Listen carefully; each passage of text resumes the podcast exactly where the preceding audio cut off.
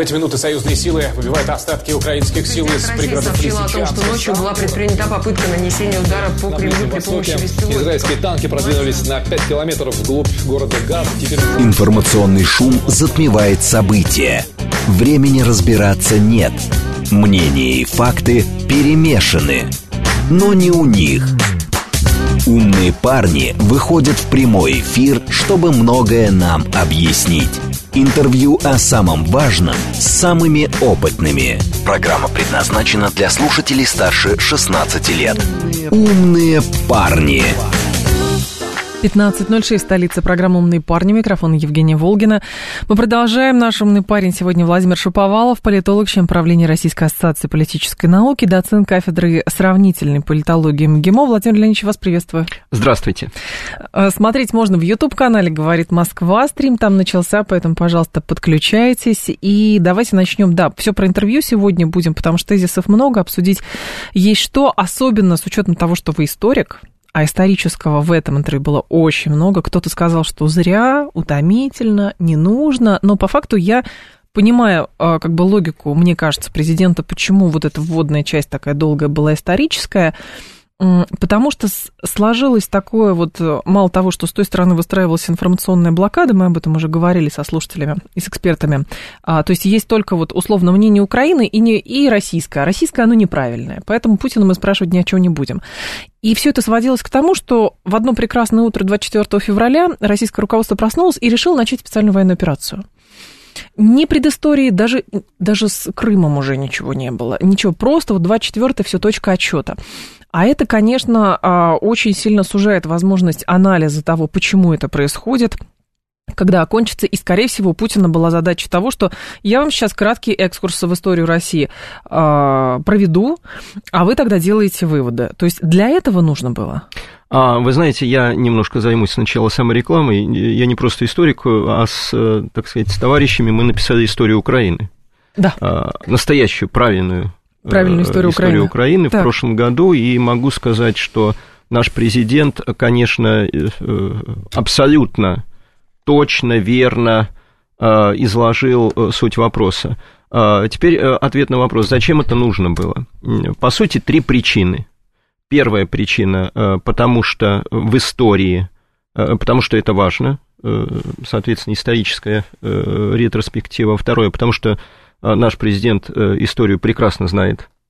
Угу. И третье, потому что именно эм, эта длинная, достаточно длинная, действительно, первая часть была э, достаточно длинной, а, именно прослушав ее, можно понять суть э, тех процессов, которые происходят в настоящее время, не только в отношении специальной военной операции, но и в отношениях между Россией и Западом, а, хочу сказать, что основные идеи, которые изложил в интервью Владимир Владимирович, он э, уже изложил ранее в двух а, статьях. Угу. Одна из этих статей была посвящена российско-украинским отношениям и вышла, если мне не изменяет память, примерно три года назад. Вторая статья была посвящена международным отношениям в 20 веке. Ну, по сути, в центре была Вторая мировая война, но была очень широкая ретроспектива от предвоенного кризиса а, до а, настоящего времени. И вот, собственно, эти идеи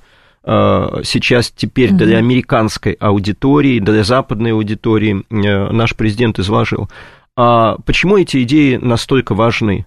Э, кстати, в отличие, может быть, от э, некоторых Э, политиков э, на Западе история действительно важна. История угу. действительно имеет значение.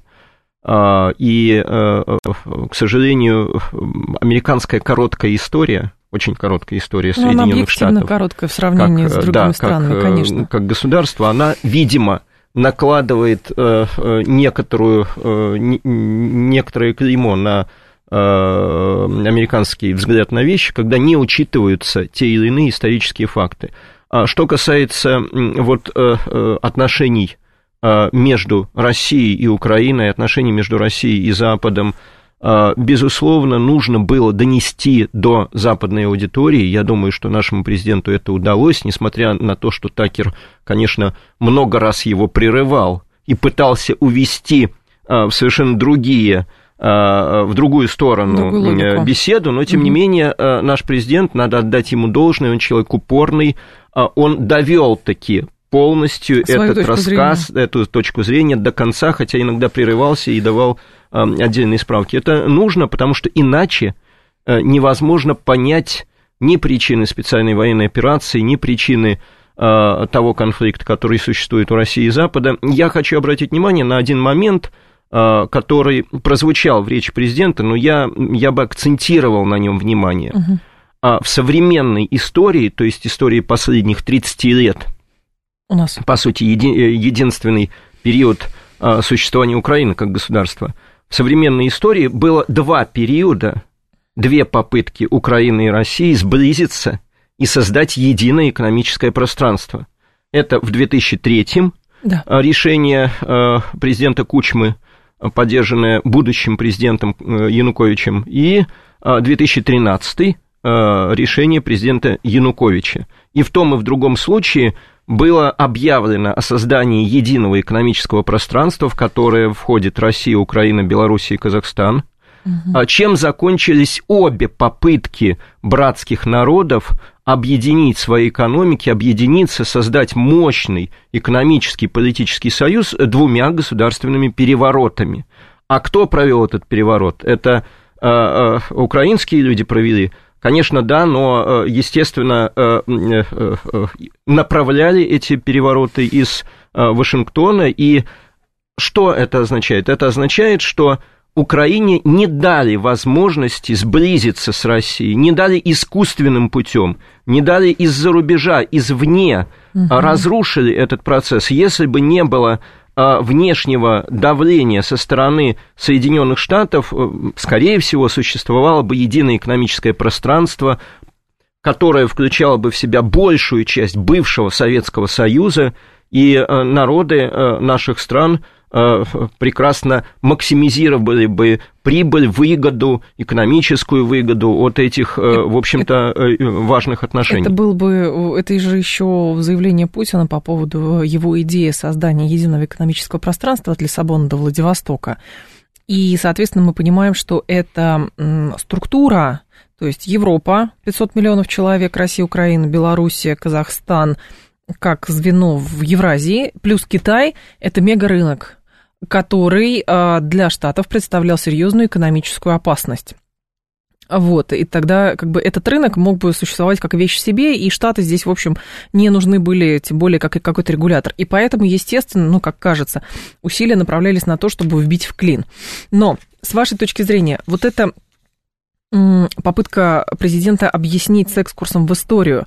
А, это же не совсем бьется с американским менталитетом, про это тоже уже писали, что там привыкли как бы вот быстро, четко, и неважно, что было там со времен условно царя Гороха. А с вашей точки зрения, кто-то там услышал и понял а, логику президента? Вы знаете, абсолютно верно вы сказали, и я обратил внимание на то, что Такер – да. Карлсон, в общем-то, очень умный человек, очень, по очень, очень тонкий человек, историк по образованию, он даже отмахнулся от Гитлера. Он сказал, ну что, Гитлер, это ж было так давно. Сейчас вот именно, делать надо. Да, что его э, э, обращать на это внимание. Вот это именно то, э, что вы сейчас обозначили, что для американского менталитета это не важно. А, ну, в общем-то, получается так. Что касается того, услышали нашего президента или нет, во всяком случае слушали и смотрели а то, что десятки миллионов, э, думаю, что за сотню э, уже э, в настоящий момент перешло, десятки миллионов слушали нашего президента и значительная часть этих людей на Западе, то, что это самое важное событие информационное, это было понятно за несколько недель за несколько дней, как минимум, mm. до самого интервью, когда стало понятно, что Такер э, в Москве, и что он не просто приш... Э, приехал по Арбату пройтись, а у него есть конкретная цель. Mm-hmm. И понятно, что и в ближайшие дни и недели, и, скорее всего, даже месяцы это интервью будет очень важным событием. Более того, оно сопоставимо по своему э, значению с Мюнхенской речью Путина, 2007 когда он впервые, так сказать, Западу обозначил, что однополярный мир – это несправедливый mm-hmm. мир. Я думаю, что, конечно, э, услышали. Услышали далеко не все, Разумеется, одним интервью невозможно разрушить то, огром, то огромную массу пропагандистской информации, машину, угу. которая сформировалась на Западе. Но, тем не менее, все-таки вот эта альтернативная точка зрения на те или иные события, она сейчас благодаря усилиям Такера Карлсона, конечно, до Запада дошла, и это очень важно, поскольку Э, мнение России на Западе сейчас не слышат и слышать не хотят. А тогда получается, что Путин-то не обращался условно к американскому мейнстриму, то есть условно это был не заочный разговор с, с администрацией Байдена, а это был разговор с какой-то, ну, не знаю, другой Америкой? Вы знаете, я думаю, что это была просветительская беседа с э, народом Америки, народами западных стран и, естественно, политическими элитами, а, и а, речь идет не о конкретной сиюминутной а, так сказать, э, э, ситуации, а о ситуации в целом, которая формировалась на протяжении десятилетий и каким-то образом будет развиваться дальше. Обратите mm-hmm. внимание, что в своей речи наш президент э, много обращал внимание на свои встречи, беседы mm-hmm. с теми или иными западными лидерами, американскими президентами, а, фактически ведь это же, по сути, э, э, я бы сказал так, это имеет э, очень долгосрочную основу. Это угу. такая стратегическая речь она не тактическая, она не основана на том, что вот есть, допустим, Трамп, который через несколько месяцев может стать президентом, да. и давайте с ним будем, будем дружить. О Трампе он, кстати, тоже сказал, он нашел добрые слова и в отношении Трампа, но это не была речь, э, адресованная Трампу, и тем более это не была речь, адресованная Байдену. Это была угу. речь, адресованная американскому народу, американскому истеблишменту, в том числе европейцам, кстати. А, а, обращаю внимание на то, что Владимир Владимирович э, особенно в пункте, который касается саммита НАТО в Бухаресте в 2008 да. в ходе которого Соединенные Штаты настояли на своем а, так сказать, видении перспектив Украины в НАТО, а европейские страны а, так сказать, э, э, были вынуждены поддаться этому давлению, а наш президент сказал, что это детский сад. Вот здесь, конечно, это очень суровая, но правдивая оценка э, европейских элит, которые, конечно, деградировали и которые в настоящий момент, за редким исключением, не являются субъектной, не субъектной, не, не договороспособной, не отстаивают национальные интересы. Вот э, к европейцам, европейским элитам угу. тоже был э, сигнал, не только к американцам. Возможно, в Европе кто-то услышал. Есть э, такой момент, вот с той стороны пытается представить, что Россия там темное, страшное государство, там какие-то белые ходаки за э, высокой стеной живут, а пусть он там диктатор и так далее. Но, по сути, если по науке смотреть, что, в общем, Россия действительно либеральное демократическое государство со своими особенностями, но все таки Президент э, страны вполне себе либерал, объективно, это не ругательное слово, а просто если по науке смотреть. И из этого интервью следует, что, а, скорее всего, с той стороны ждали, что Путин скажет, мы там Запад, не знаю, размотаем, сожжем в ядерном огне, поворачиваемся на юг и восток, а этого не было. То есть лишний раз было подтверждено, что Россия, а, часть западной цивилизации, но Россия предлагает, я так понимаю, а, некое другое понимание Запада, некое другое понимание демократии. Путин еще до этого тоже говорил. И с вашей точки зрения, а, есть ли действительно, можно ли считать, что это некая точка опоры а, да, для того, что мы как бы, товарищи, за восток, юг это все понятно, но мы все равно часть Запада, и ничего вы с этим не сделаете. Нет, я не совсем с вами согласен. Пожалуйста. Россия не западная цивилизация, у нас есть э, концепция внешней политики. Да в соответствии с которой Россия самобытное государство, цивилизация, евроазиатская, евро-тихоокеанская держава. Так. Мы не Запад, не Восток, не Север и не Юг. Мы Россия. Угу. И поскольку Россия занимает половину Европы, и одну третью часть Азии, мы имеем право э, Называть себя... Да, да, называть себя отдельным, э, отдельной самостью, цивилизацией, континентом, э, если хотите, в геополитической, с геополитической точки зрения. Кстати, эту точку зрения исповедует не только Россия, не только наш президент, но и многие на Западе. И, например, известный западный философ, историк Фернан Брадель в грамматике угу. цивилизации много-много лет назад написал о России как об отдельной цивилизации, употребив термин «другая Европа». Другая, другая Европа, Европа. Да, да, да, да, да. То есть не Запад. Это, это ключевой момент. Что я услышал в словах президента? Я не услышал отказа от этой генеральной линии на а, то, что Россия это самостоятельное государство, цивилизация, не имеющая отношения к Западу. Я услышал совершенно другое. Я услышал то, что Россия э, э, всегда открыта к диалогу с Западом. Это первое. Мы не э, закрываемся, мы не осажденная крепость, мы не, не собираемся разрушать, так сказать, связи и отношения в мире. Мы за мир во всем мире. Это первый момент. Второй момент то, что а, то, что а, сейчас, к сожалению, не с кем вести эти, этот диалог. А, нет политиков, нет ответственных государственных деятелей, которые готовы на этот диалог. Угу. Третий момент, то, что этот диалог рано или поздно должен состояться для того, чтобы спасти мир. Кстати, обратите внимание, в этом отношении очень интересно, казалось бы, очень далекая тема от э, генеральной линии э, интервью, но тем угу. не менее про искусственный интеллект и да. про а, э, э, биологические так сказать, э, нового человека будущего. Тут президент упомянул Илона Маска. Какая очень важная мысль прозвучала от нашего президента? Все равно придется договариваться. Все равно. По этому вопросу, так же как, как по ядерному оружию, потому что это а, развитие искусственного интеллекта, развитие, а, так сказать... Э, э, это национальный трек, изменений, нужно, связанных да. Да, с биологической сущностью человека, э, это серьезный вызов человечеству. И здесь необходимо усилия объединять. Вот эта идея того, что мы живем на одной планете, у нас есть глобальные проблемы, которые нужно решать угу. вместе – в том числе ядерное оружие и проблемы безопасности, она не является новой для нашего президента, она была всегда, и, кстати, в 2021 а, в сентябре, осенью 2021 еще раз наш президент обозначил эту, эту задачу, эту проблему.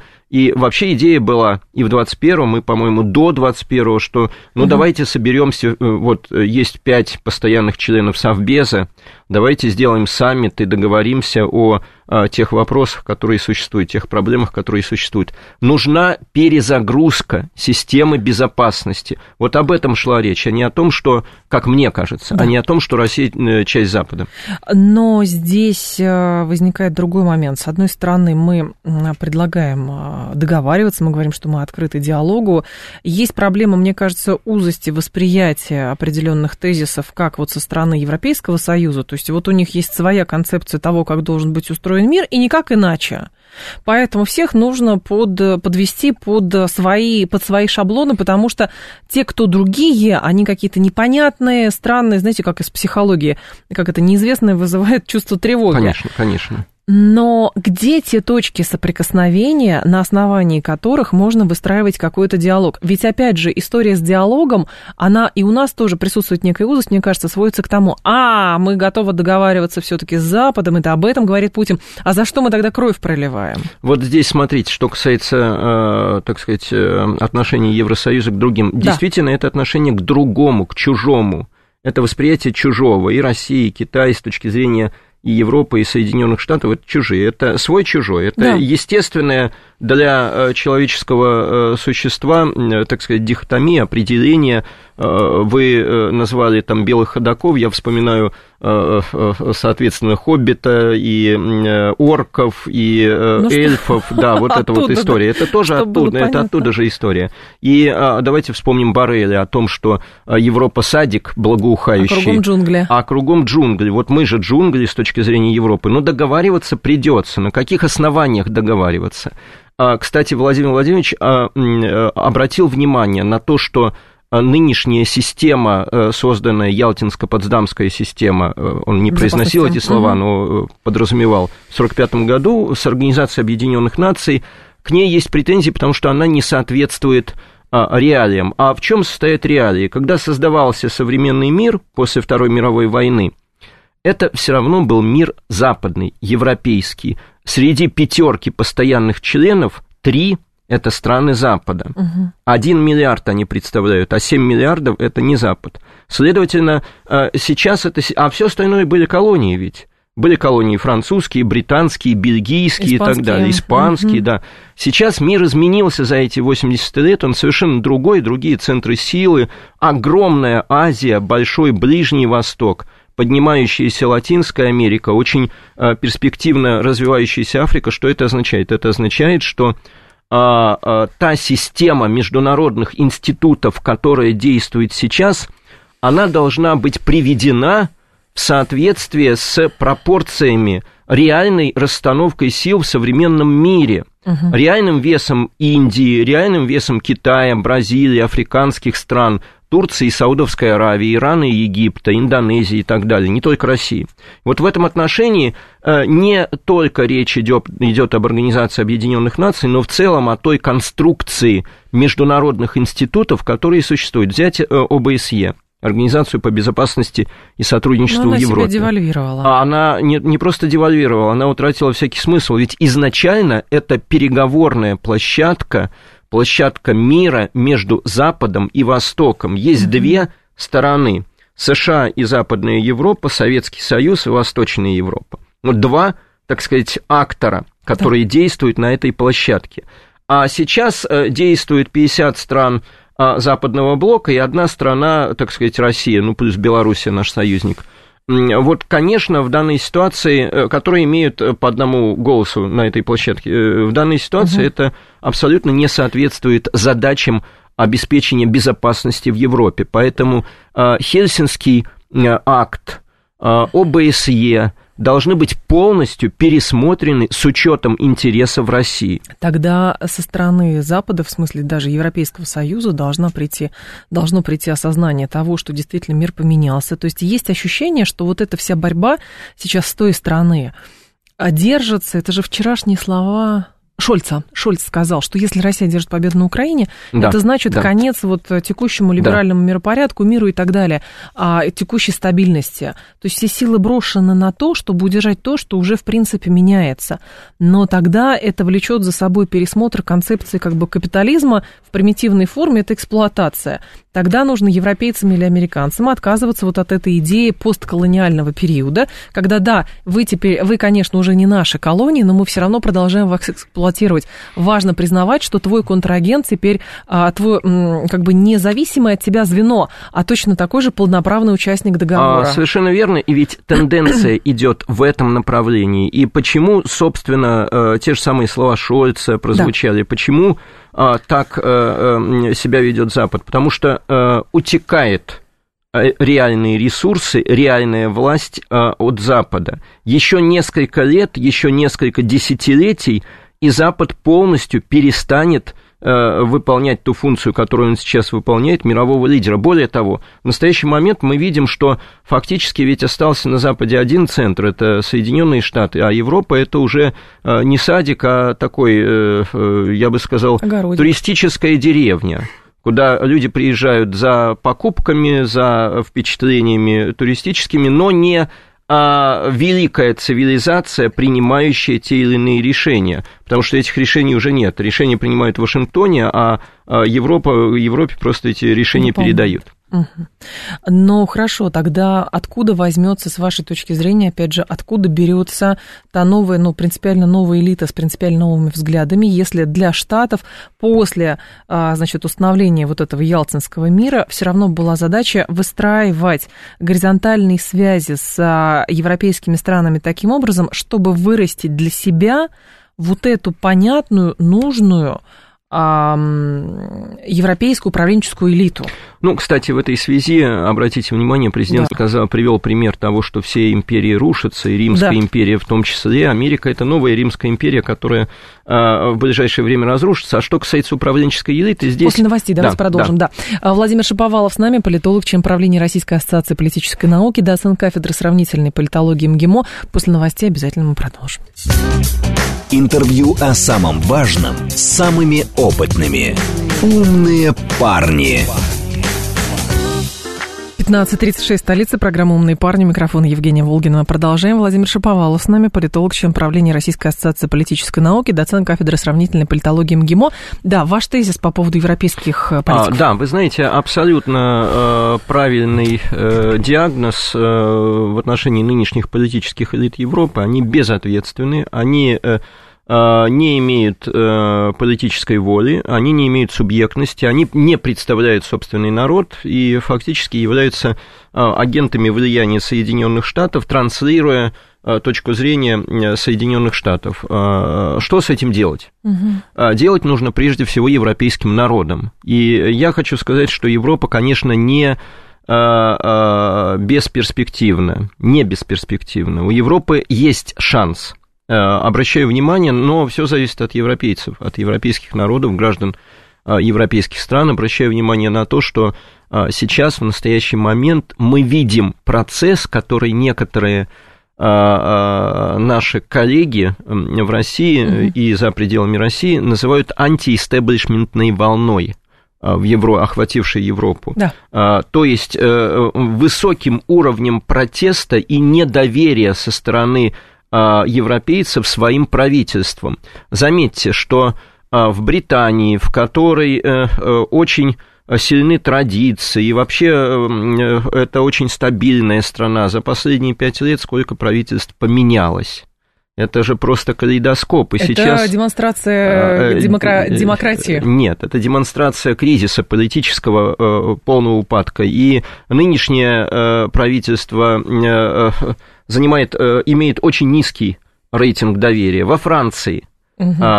очень низкий рейтинг доверия у э, президента Макрона. Он, конечно, сейчас пошел на а, перезагрузку. Это стандартный политтехнологический ход. Убрал премьер-министра, назначил нового, тем самым переведя а, так сказать, недовольство, ответственность на ушедшее правительство, но надолго его не хватит все равно. Очень сильны позиции во Франции, как известно, а, правых, Ле Пен, а, да. ее партии, она набирает обороты. Германия, светофорная оппозиция, светофорное правительство социал-демократов а, очень непопулярно, Шольц очень непопулярный политик. Нидерланды, только что Рюте, прошли да. Э, выборы, и неожиданно на выборах победила несистемная оппозиция. Словакия, только что прошли выборы, и неожиданно победила несистемная оппозиция э, Фице. А, э, в Венгрии правит Орбан, который также является несистемным с точки зрения Европы. То есть мы видим процессы, это касается, кстати, практически всех европейских mm-hmm. стран, большой степени недовольства граждан той политикой абсолютно э, не национальной, не ориентированной на национальный интерес, которую проводит э, э, правительство европейских стран, высокой степенью отчуждения граждан Европы от политических элит. И, конечно, эта ситуация, она может привести э, э, к очень плачевным последствиям для нынешней политической элиты, но рано или поздно она приведет, по всей вероятности, к тому, что возможен возможно все-таки оздоровление европейских элит. По всей вероятности, если произойдет этот процесс и к власти придут национально ориентированные mm-hmm политики, такие как Корбан, который заявил, я не за Россию и не за Украину, я за Венгрию. За Венгрию, а не за США. Вот когда придут к власти такие национально ориентированные а, политики в большинстве европейских стран, скорее всего, Европейскому Союзу в этой конструкции места не останется. Но тогда не попадаем ли мы в определенную а, ловушку ожиданий? Знаете, как бывает, что а, это, по-моему, еще да это еще Макиавелли, по-моему, в «Государе» описывал, а, что вот эта вот иллюзия, что следующее будет обязательно лучше предыдущего. И вот у нас тоже есть такая конструкция. Если уйдут условно там Макрон, Шольц и так далее, то а, вместо них придут люди, да, национально ориентированные, с которыми мы сможем договариваться. Откуда такая уверенность? А, нет такой ловушки. В России, я уверен, и прежде всего президент, и российское руководство очень э, трезво и рационально э, смотрит на а, западный фланг угу. нашей внешней политики и не ждет больших, э, так сказать, изменений позитивных в ближайшее время. Ну, кстати, в этом, в этом отношении хочу подчеркнуть, что а, все-таки интервью было адресовано прежде всего американской аудитории. Да. И заметьте, ведь не было абсолютно никаких э, слов, мыслей, намеков на то, что вот уйдет плохой Байден, придет хороший Трамп, и тогда мы заживем, как это делают некоторые наши, кстати, э, эксперты и делали раньше, и некоторые поднимали там бокалы за победу Трампа да, да, да, был и такой, так далее. Нет такого. смотрелся. Есть э, э, определенная а, так сказать, состояние американских элит, американского общества. Кстати, а, а, наш президент привел очень два, два очень важных угу. примера того, что президент, один президент, второй президент Соединенных Штатов что-то обещает, а политические элиты блокируют да. это обещание, которое данный президент дает России. В частности, речь шла о том предложении со стороны России войти в НАТО, а, и это действительно э, э, было, был такой, была такая идея, и э, наш президент обратил внимание на то, что есть такой момент, есть политические элиты, то самое так сказать, глубинное государство, Deep State, угу. то самое да. Вашингтонское болото, которое так грозился осушить Трамп, но, видимо, так и не сможет не это дали. сделать, которое в значительной степени определяет курс, направление движения. Но еще раз хочу подчеркнуть, что а, в какой-то момент э, эти процессы могут э, измениться. И Америка менялась, и Европа менялась. К сожалению, иногда эти изменения происходили очень драматично. Не случайно Шольц, по сути, сказал, что поражение Э, на Украине будет означать э, поражение Европейского Союза. Он понимает, что для Запада это будет очень чувствительный удар, который, например, Европейский Союз может и не перенести.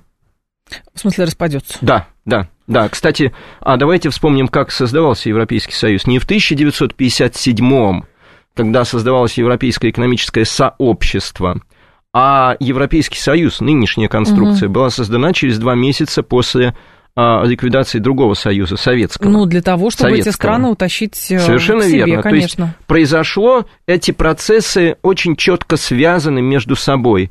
А Советский Союз в восточной части Европы развалился в декабре 91-го, и в феврале 92-го в западной части Европы был создан а, Европейский Союз, не было бы развала СССР, не было бы Европейского Союза. Угу. А после этого началась широкая экспансия ЕС и НАТО на восток, о которой сказал наш президент, обратив внимание на пять волн расширения НАТО, и столько же волн было расширения а, Европейского Союза, фактически заполнив тот вакуум, который образовался в Центральной и Восточной Европе после распада Советского Союза.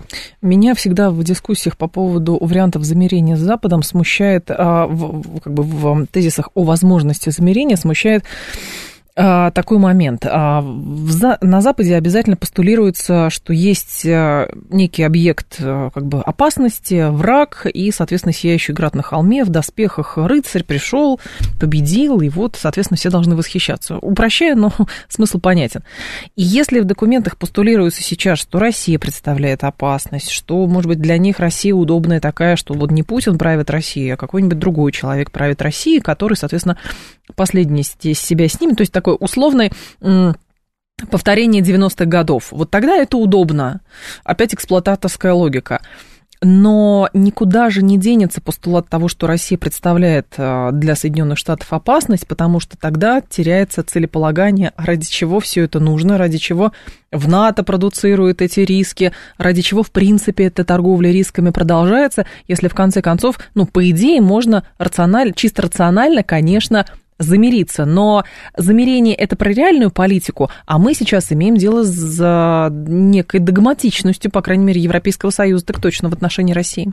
Ну, в данном случае нужно иметь в виду, что, конечно, конфликт Запада и России, он э, очень длинный, очень долгий. Это исторический да. конфликт, которому 500 лет на самом деле, начиная с 16 века. Э, ну, расширялся, э, снижалась волна. Это то, тот самый конфликт чужих свой-чужой, да, вот в этом да, отношении. Да. Но э, все-таки, если мы рассматриваем с исторической точки зрения э, события, то мы должны э, констатировать, что э, у Запада два варианта. Либо э, принятие, принятие э, э, тех реалий, которые существуют, и Запад иногда шел по этому пути. Например, в 1941 принял необходимость союза с Советским Союзом против фашистской Германии. Это было принятие а, а, необходимости наступить на горло своей песни, прекратить конфликт э, с Советским Союзом и а, начать, так сказать,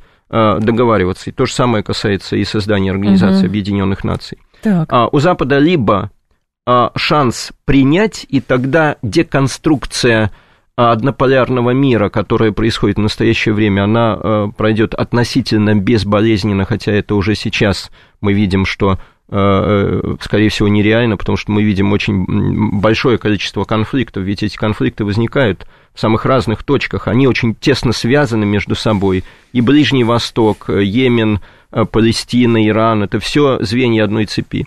А, либо Западу придется терять позиции и проигрывать э, как это уже произошло в 21-м, когда Запад бежал из Афганистана. Да. А, вот в этом смысле, и э, в этом смысле фактически есть два пути. Путь рационального поведения, реал-политик, угу. рациональной оценки, э, суть которой состоит в том, что да, существуют новые реалии, в которых есть не только Соединенные Штаты, есть Россия и Китай, а чуть-чуть Э, скоро, э, совсем немного времени пройдет, появятся и новые лидеры, и претенденты на это лидерство. И нам нужно договариваться, это и, э, так сказать, умерять свои амбиции. И путь второй, конфликтный, драматичный, к сожалению, мы сейчас идем по этому пути. Здесь хочу сказать, что самая печальная ситуация у Западной Европы, которая является в данном случае не субъектом, а объектом, и которая не принимает решения, так же, как Украина. Фактически решение принимает Вашингтон. Именно вашингтонские политики должны пойти либо по пути рационального поведения, либо по пути иррационального поведения. А э, политики Евросоюза, вы сказали, особенно Евросоюз э, так э, активно, так сказать, выступает, идейно выступает против России. Да. Но Евросоюзы поменяют плату материнскую, вставит Это новый так чип. легко делается? Конечно, конечно. Серьезно? Если Вашингтон пойдет по пути, так сказать, рационализации а, международных отношений, э, разумеется, что а, либо Макрон и Шольц станут говорить другие слова, либо так сказать, политик, который сменит Макрона, и политик, который сменит Шольца, будут говорить другие слова. Ну, насколько я понимаю, у Карлсона как раз была, вот прослеживалась вот эта логика, когда они переходили на вопрос там замерения Западом, гипотетические договоренности и так далее. Ну, насколько я поняла, логика была следующая. Он транслирует логику американцев, что если с той стороны решат пойти на замерение с русскими, это будет означать проявление слабости а, со стороны НАТО, США, ну и в целом коллективного Запада? А, а наш президент ответил. Да. Этот ответ был э, несколько раз э, Карлсон задавал этот вопрос. Наш президент ответил. Суть этого ответа я изложу фразой: "Мячик на вашей стороне". Ну, Мячик сейчас, в переговорах да, да, да, на вашей сейчас, стороне, не на нашей, потому что мы все сделали, мы ждем предложений от вас от Вашингтона. А, а что касается проявления слабости, ну подождите, Афганистан разве это не проявление слабости? А в данном другое, случае нет. Кажется, это, это звенья нет? одной цепи. В данном случае речь идет о том, что а, конечно, это а, не проявление, а констатация слабости. Это а, констатация реальности, которая существует. Американский военный бюджет в 10 раз больше военного бюджета России – и совокупно равен военному бюджету 10 самых крупных стран. Это спасло Америку? Это помогло Америке быть сверхдержавой? Нет. А почему? Большой вопрос а, американскому государству. А куда вы тратите такие деньги? а почему у вас такой гигантский военный бюджет, и вы бежите из Афганистана. Но история с ковидом, я прошу прощения, история с ковидом же показала как раз, что можно как угодно как это, использовать в своих целях общественное мнение. Общество можно все что угодно объяснить, и общество можно, ну, вот. простите, как угодно правильно, надрессировать. История правильно. с ковидом это показала. Поэтому можно даже, а, если надо объяснять, то не надо объяснять. Вы, э, да, вы сказали абсолютно верные слова, и их сказал наш президент. Э, он, по-моему, два раза даже об этом сказал. Найдете, э, как объяснить. Да, да, да, Найдете, как конечно. объяснить обществу, почему так сказать, нужно пойти на примирение с Россией, нужно признать э, российские условия. Найдете необходимые слова угу. и э, с точки найдете ту модель, объяснительную, которая продемонстрирует, что Америка победила, реально проиграв. А, вот оно что. А тогда по поводу НАТО и по поводу гарантии безопасности, то есть как может выстраиваться архитектура безопасности, которые рано или поздно все равно придут. И мне кажется, еще одно звено вот, а, вот этой цепи а, большой, а, как бы, которая ведет к некой трансформации в мире, это была вчерашняя история со шведами, позавчерашняя, когда они сказали, что мы закрываем дело по поводу северных потоков. Во-первых, это что-то там не наша территория, а плюс мы не можем установить никого, это тоже феноменальная история. То есть, как бы мы понимаем, кто, поэтому мы не будем проводить, а, проводить шведская это история, дело. Шведская история, кстати, очень, э, очень, очень показательна, потому что больше года шведы разбирались, что это не их территория. Ну, это же смешно, это ну, понятно, вот да, что, да. что да, к чему это вело. А, так вот, а, разумеется, что эта история, она демонстрирует, история с э, северными потоками, она демонстрирует собственно, тот уровень конфронтации, который существует в настоящее время, а, и а, то, насколько далеко а, зашла эта история, поскольку никогда, это прецедент, никогда в мире, никогда в мире никакие транспортные, транзитные, трубопроводные э, и иные коммуникации. не разрушались в результате, такие масштабные, в результате Э, тех или иных конфликтов. А давайте представим себе, ведь э, мир сейчас опутан э, разными телекоммуникационными интернет-кабелями, интернет-кабелями на которых держится все огромное количество трубопроводов, огромное количество разного рода электрических сетей. Если мир перейдет от состояния более-менее упорядоченного к тому беспорядку, на который нас толкают американцы,